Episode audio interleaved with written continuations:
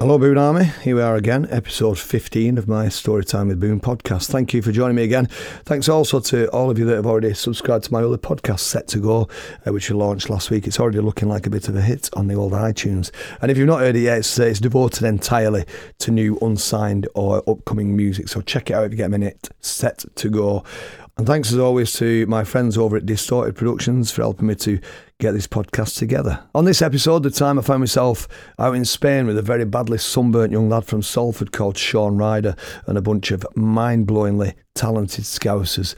The night Noel Gallagher auditioned to sing for the Inspiral Carpets at the exact moment that a chapter in world history was unfolding directly above us, and what happened when I caught up with my old mates EMF backstage at a festival in 2008.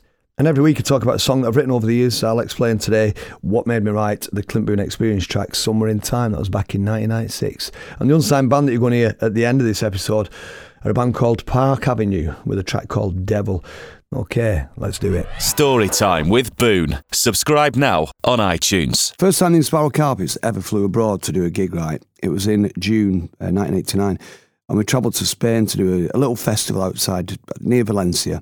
And it was a, a, weird little hotel sort of place in the middle of nowhere where we did it. Somebody said afterwards it was a, a brothel, right?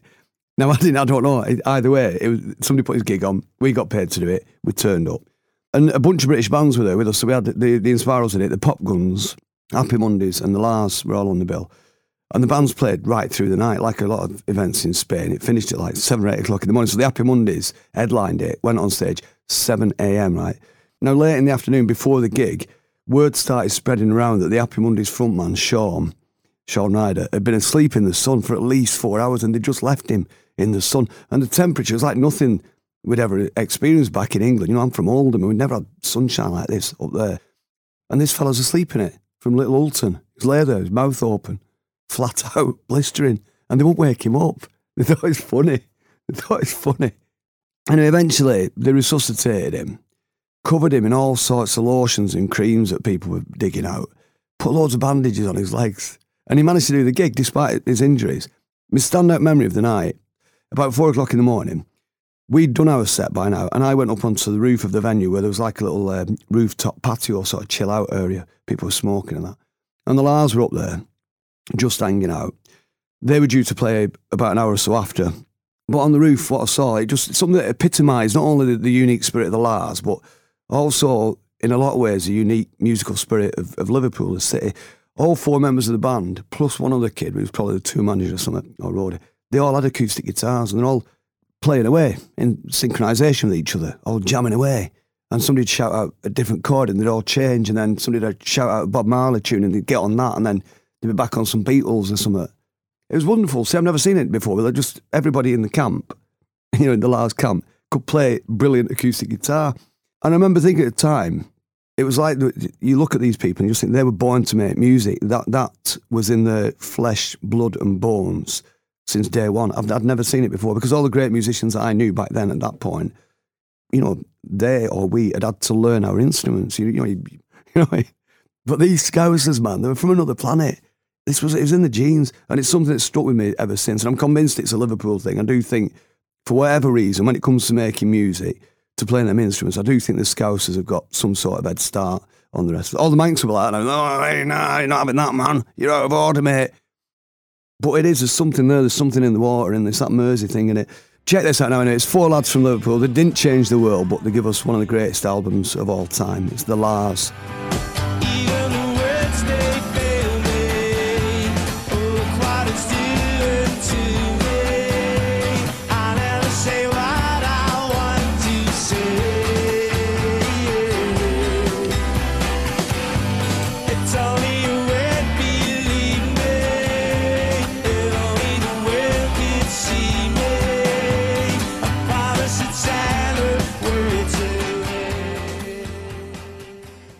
The night that Noel Gallagher auditioned to sing for the Inspiral Carpets, another event happened which became a tragic and defining moment in world history. It was Wednesday, 21st of December 1988.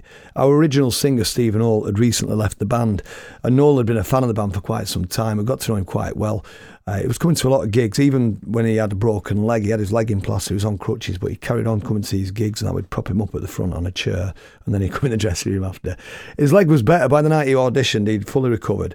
And we'd actually had a bit of a giggle about this because We'd heard that he wanted to have a go at singing for us because he was, you know, a keen fan of that. But none of us thought he'd be any good at singing. I was like, not the little fella from Burnage. And Craig was like, yeah, he wants to audition. Little fella at eyebrow. yeah. Anyway, we all liked him, so we thought, let's get him in. And our rehearsal room back then was a little rehearsal and recording studio that I'd set up in uh, Ashton under Lyne, just outside Manchester. It was in a mill. I might have mentioned it in previous podcasts. And Noel knew a lot of songs already, and uh, he even had the audacity to criticise one particular song he was singing at the audition. We had a song called Whiskey, and while he was singing it, he says, Who the fuck wrote this load of shit? And I said, It's me that. It's one of mine, this Noel. I'm thinking, you cheeky little bastard. What do you know about songwriting? Look at you, stood there, bloody coat on. anyway, so the performance was, was all right, you know, it was good. But we didn't really think that his voice suited our sound. Our previous singer, Steve, who's now our current singer, all these years after again, he had a, a, massive voice, and we felt that we needed someone with similar lungs to Steve. And ultimately, we took on Tom Hingley from another Manchester band called Too Much Texas. But we did keep Noel on. We took him on as a, a full time roadie, full time helper, pretty much sixth member of the band. He came around the world with us for the next four years or so. But on that night, as we had the audition session with Noel, something was unfolding above us, literally, which none of us could ever have imagined. Our rehearsal with Noel had started earlier in the evening. I think Graham picked him up, the Inspirals guitarist went picking Noel up in his car, if I remember correctly. And we went through the set a couple of times, Noel reading some of the lyrics from our notebooks and other songs he knew really well because he'd been following us for a bit. We finished the session just before midnight, packed everything up, came out of the building, and I got in my car outside the studio, blue Opel Manta, parked on the pavement right outside the mill, and I switched my car radio on to hear John Peel on Radio 1, ending his show with the words, that's it from me. Back tomorrow. Next up, the latest news. Let's see if there's anything left of Scotland, or words to that effect.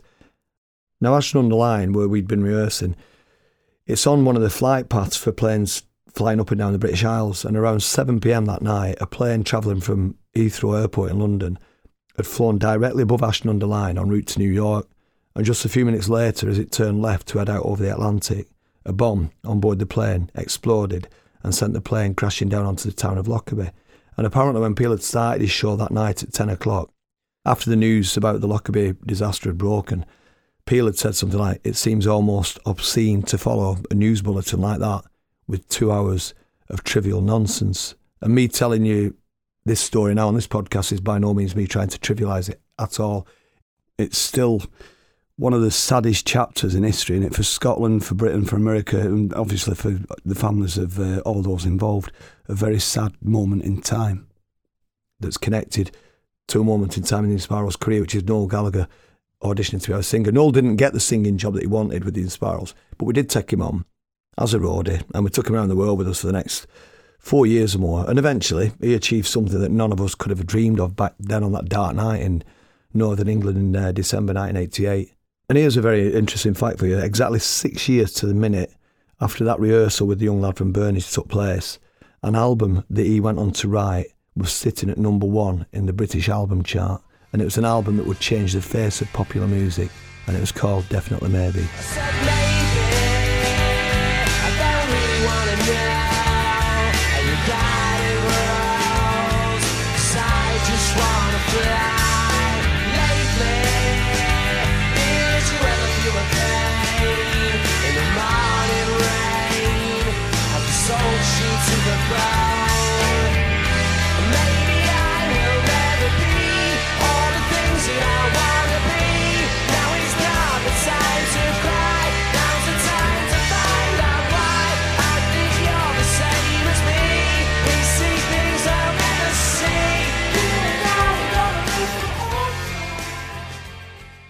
Back in the early 90s, I got to know the lads out of EMF quite well. The Inspirals did quite a few gigs, mainly festivals where we'd get to bump into the EMF boys, or the MEF, as we used to call them, and we'd get to hang out with them.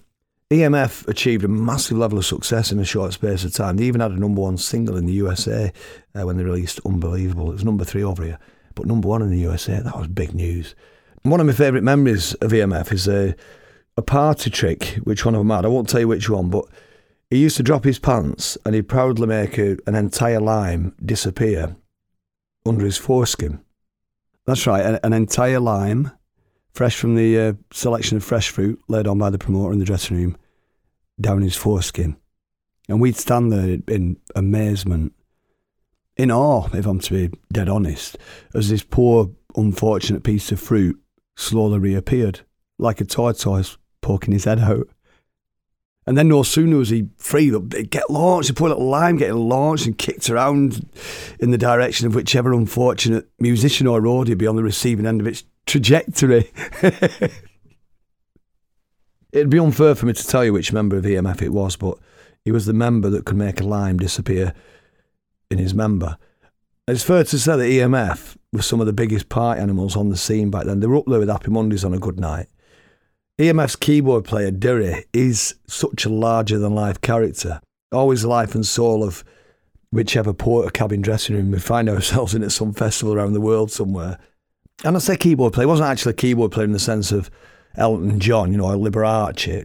you know what I mean? But he basically he triggered samples from a small MIDI keyboard, which would often find itself being thrown around the stage, like in between, well, Derry triggering samples on it. I managed to keep in touch with uh, the EMF singer of these, James Atkin, and with Derry too. And in 2008, me and my wife Charlie were invited to the Kendal Calling Festival to do a Mrs. Boon's tea party. And it was an amazing event, that one. It was more like a cake rave, that one. We only did it for a couple of hours, but it was like the Hacienda, but with cupcakes. I was DJ and the wife was selling cakes and that. But we were dead excited to hear that EMF were going to be on site. They got back together to do a gig at Kendal that year. And we thought, brilliant, we'll be able to hook up with them. And I'd heard that Derry wasn't too keen on the idea of a seven hour drive north from the Forest of Dean, which is where they were all still pretty much based. So he was flying in by helicopter. Apparently, he knew a guy that had an helicopter, and they're all coming up. Some of them were coming up in this helicopter. And it seemed like a lot of people on site at the festival were quite impressed about Derry's impending arrival. A lot of people were talking about it. Derry's coming in a helicopter, isn't he? Yeah. Derry's got his chopper out again. It won't be the first time. It was a bit like when I saw David Bowie arriving at uh, Milton Keynes Bowl in 1983. It was this serious Moonlight Tour gig. And I was down there for that. And there's like 65,000 people looking skywards as boys' helicopter circled above us all like that. You could see him waving like that. Anyway, Derry's arrival at Kendal reminded me of that, but, but it was a smaller helicopter and there wasn't as many people watching it. And we also saw this helicopter come and land on the other side of the road, like in a field behind the stage and that. And he was still there, when he? he was still there for the gig. And he was immediately like, all the road crew gathered around the helicopter, chaperoned him off to the stage that they were playing at. So we didn't get to see Derry or the, the rest of the band until later that night. They'd played the gig, and we're all backstage in one of these after show party tents or whatever. And eventually we found Derry, who was by now was completely off his tits. And he introduces some of his mates, and some of the band were there, obviously, in Roaders and that. And there was one bloke there, this bloke, right, he's giving it the old big fish, little fish, big fish. Little. And I'm thinking it must be a roadie with the band. Anyway, he had a glass eye, and he kept pulling it out, right, pulling it out of his eye socket and putting his eye in his mouth like that and dancing. So it looked like his mouth was looking at you. It was all a bit fucking weird, really, if I'm being dead honest with you. And, and he's her chatting to Charlie, my wife, and I could hear her shouting, do I fuck once hold your eyeball? And eventually I got talking to Derry about his uh, David Bowie style arrival earlier and saying how impressive it was and all that. And I asked him how much it cost to come in helicopter. And he said, it didn't really cost a lot, really. I just paid for the fuel and that. And I'm looking over and the guy with eyes, uh, he's got his eyeball in his mouth again, like chatting to wife, whatever, da- dancing. And I said to Derry, he's having a good time, isn't he? And Derry says, I said, your mate over there dancing with his glass eye and his pint. And Derry said, That's mate, Steve. I said, Is he a roadie? And he said, No, he's, he's, a, he's the chap that owns the helicopter that I've come up in. And I said, Oh, that's nice. He's coming along for the ride as well. I said, Where's the pilot then? Is he getting his head down or something? And Derry said, What do you mean? I said, The, the pilot, the helicopter pilot, is he has he gone off for an early night, that ready for the flight back and that? And Derry says, No, he's the pilot. I said, What, with, with his eye in his mouth? And he says, Yeah, he owns the helicopter and he's the pilot. And I'm thinking, party boy over there flies a helicopter. He said, Derry said, yeah, he's a top geezer. He said, if you want, he'll take you up in the helicopter. And I'm like, I'm all right. Cheers. I said, Derry, I'm all right. Unbelievable. You're unbelievable.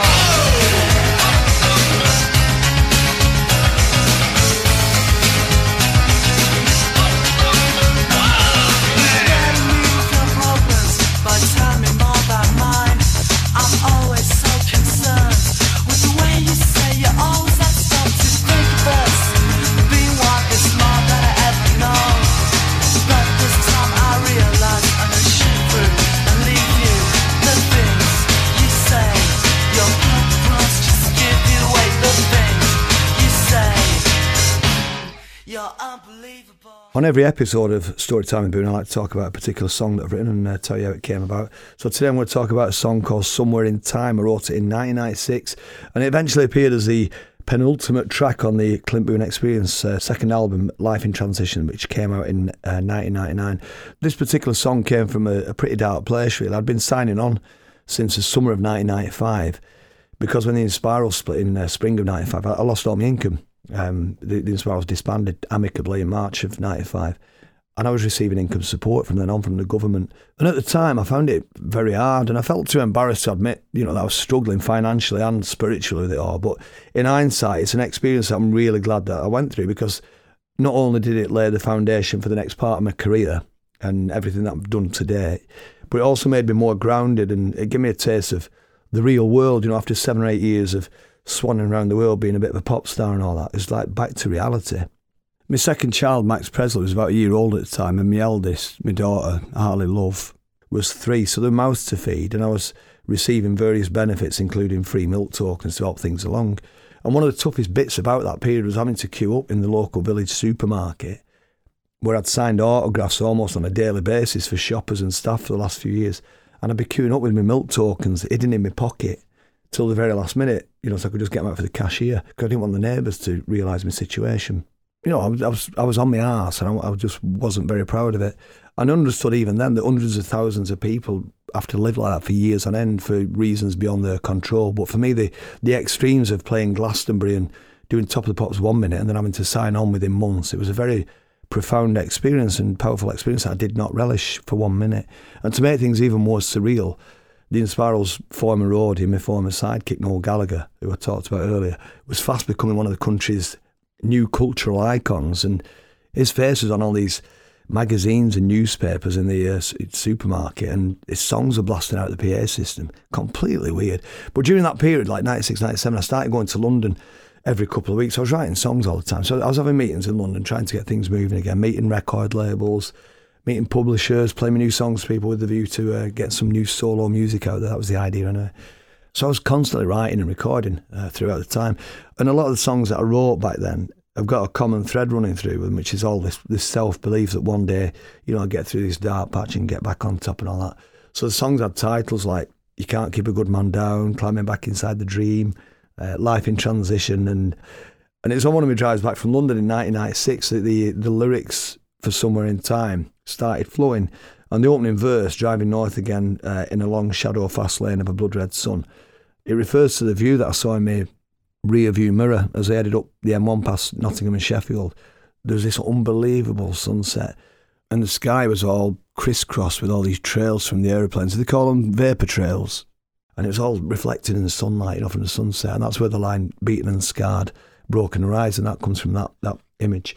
And the title of the song was nicked from a, a 1980 film starring Christopher Reeve. And it's about a man who he works out a way of travelling back in time so that he can meet this woman uh, from the early 1900s who he's, uh, he's seen a photograph of her in the hotel reception area. He falls in love. He's in the modern day and he finds a way of getting back to it. It's a brilliant film. I love it.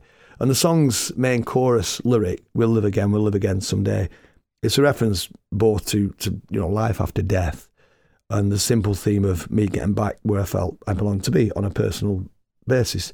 I think probably the darkest line in the song is, um, "Hey man, look at these boots I'm in. Were they ever made for walking backwards slowly?"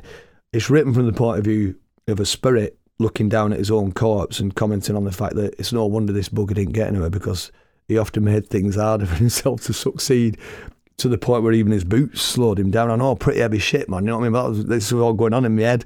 And because of my daughter, Ali Love, she was often with me through the daytime. I'd take her up with me into my, my little studio in the loft, and uh, while I was working, she'd sit on the floor behind me playing with the toys and that while I start recording my songs. And as I was recording the lead vocal for the chorus on Somewhere in Time with my headphones on, Arla was sat on the floor behind me playing, and she couldn't hear the music, but she could hear my voice as I was singing. And as I recorded the chorus vocal, she suddenly shouted out, trying to copy what she thought I was singing. And that little bit, to me, is, is the highlight of the track, completely spontaneous and unplanned. And I did take it, I sampled it and I used it again towards the end of the song. But it's the point where the entire circle is completed. Live again. Oh, yeah.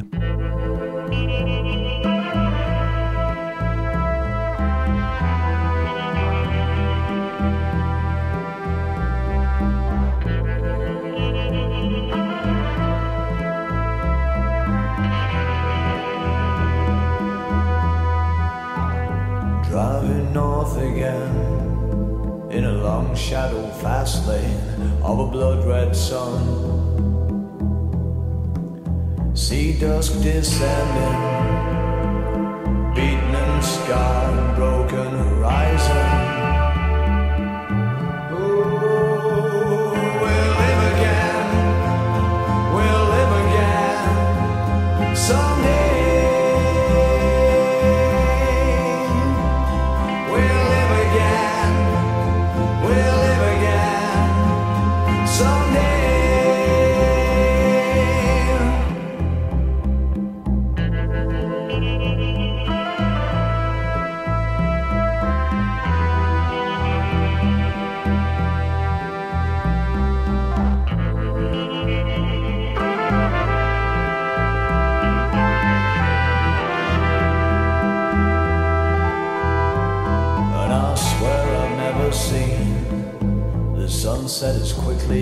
did this evening, or even been aware of my own destiny. The edge of a knife has never been a good place to be.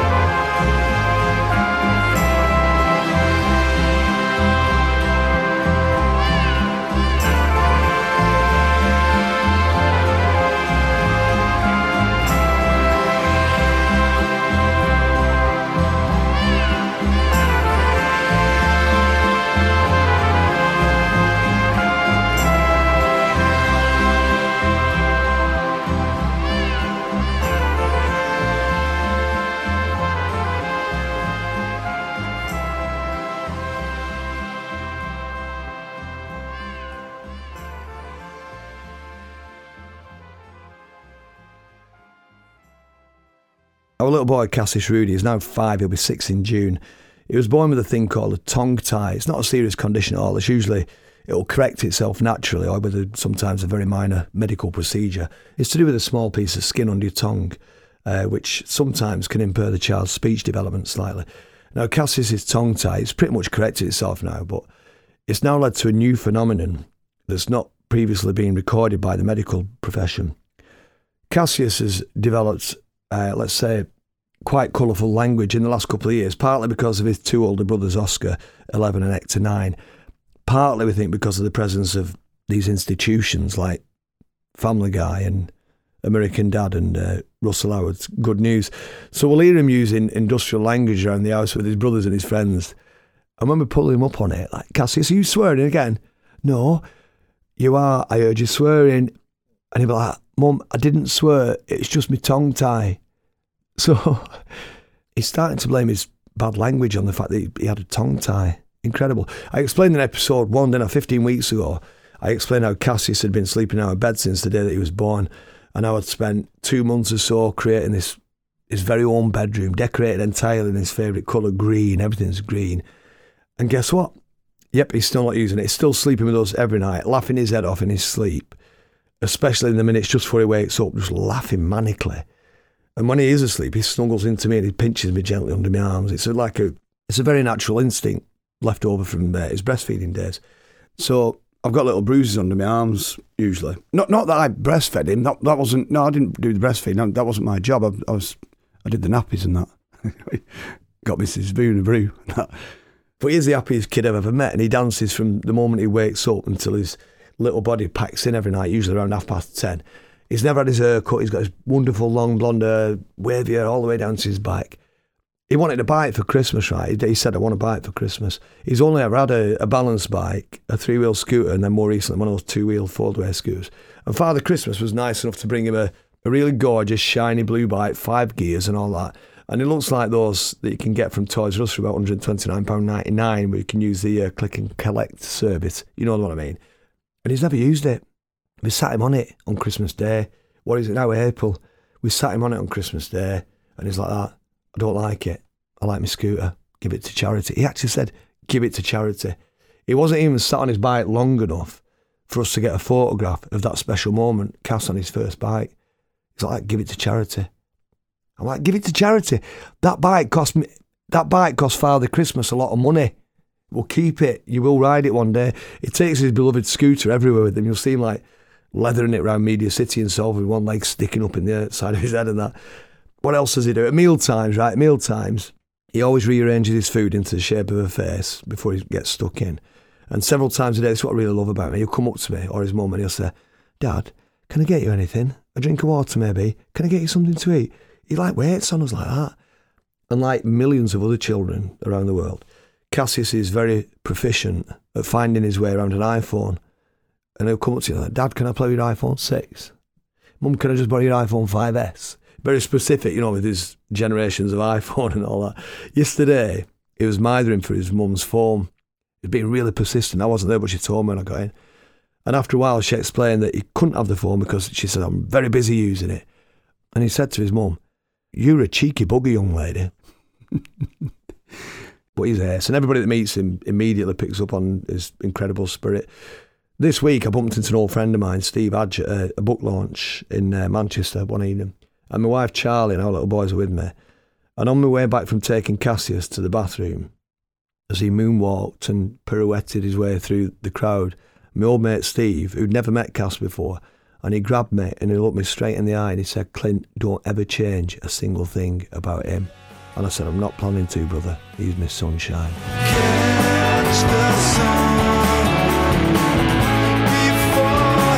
gone.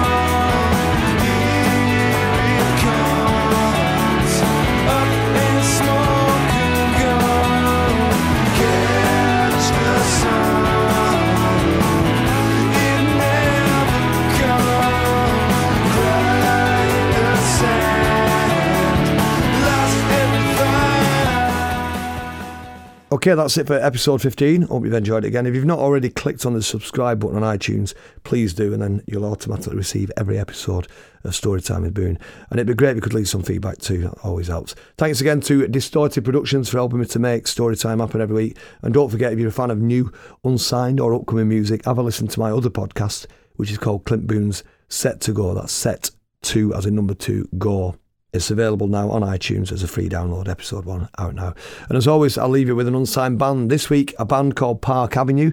They're one of the first bands to send some of the music to Set to Go. I found them on the Set to Go Twitter page, which is at CB Set to Go. Band called Park Avenue. I knew they're from Manchester, but I didn't realise they're actually from Stockport. So literally, they are half a mile away now from where I'm talking to. They're practicing in Amelia as we speak. The track I'm going to leave you with is called Devil. Sent me a few bits of information about the band. They're from Stockport. Four members: Rob Morris, lead vocals and guitar, Joe Clarkson on lead guitar and backing vocals, and Charlie McEwen on bass with Luke Campbell on drums. Park Avenue was originally a solo project created by Rob, but after recording a few tracks, he decided to put a band together, and uh, that happened uh, from December 2015. The lineup had solidified, and Park Avenue became a reality. They described the music as large, atmospheric, anthemic rock infused with the mysterious and the strange.